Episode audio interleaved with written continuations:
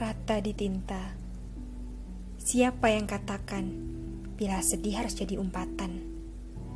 Cerita depresi dibilang menggurui, minta perhatian dibilang tidak tahu diri.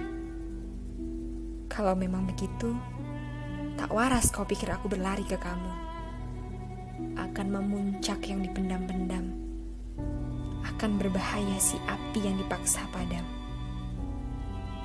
Ingin marah tapi kau bilang gila pasti akan dibalas lebih menderita.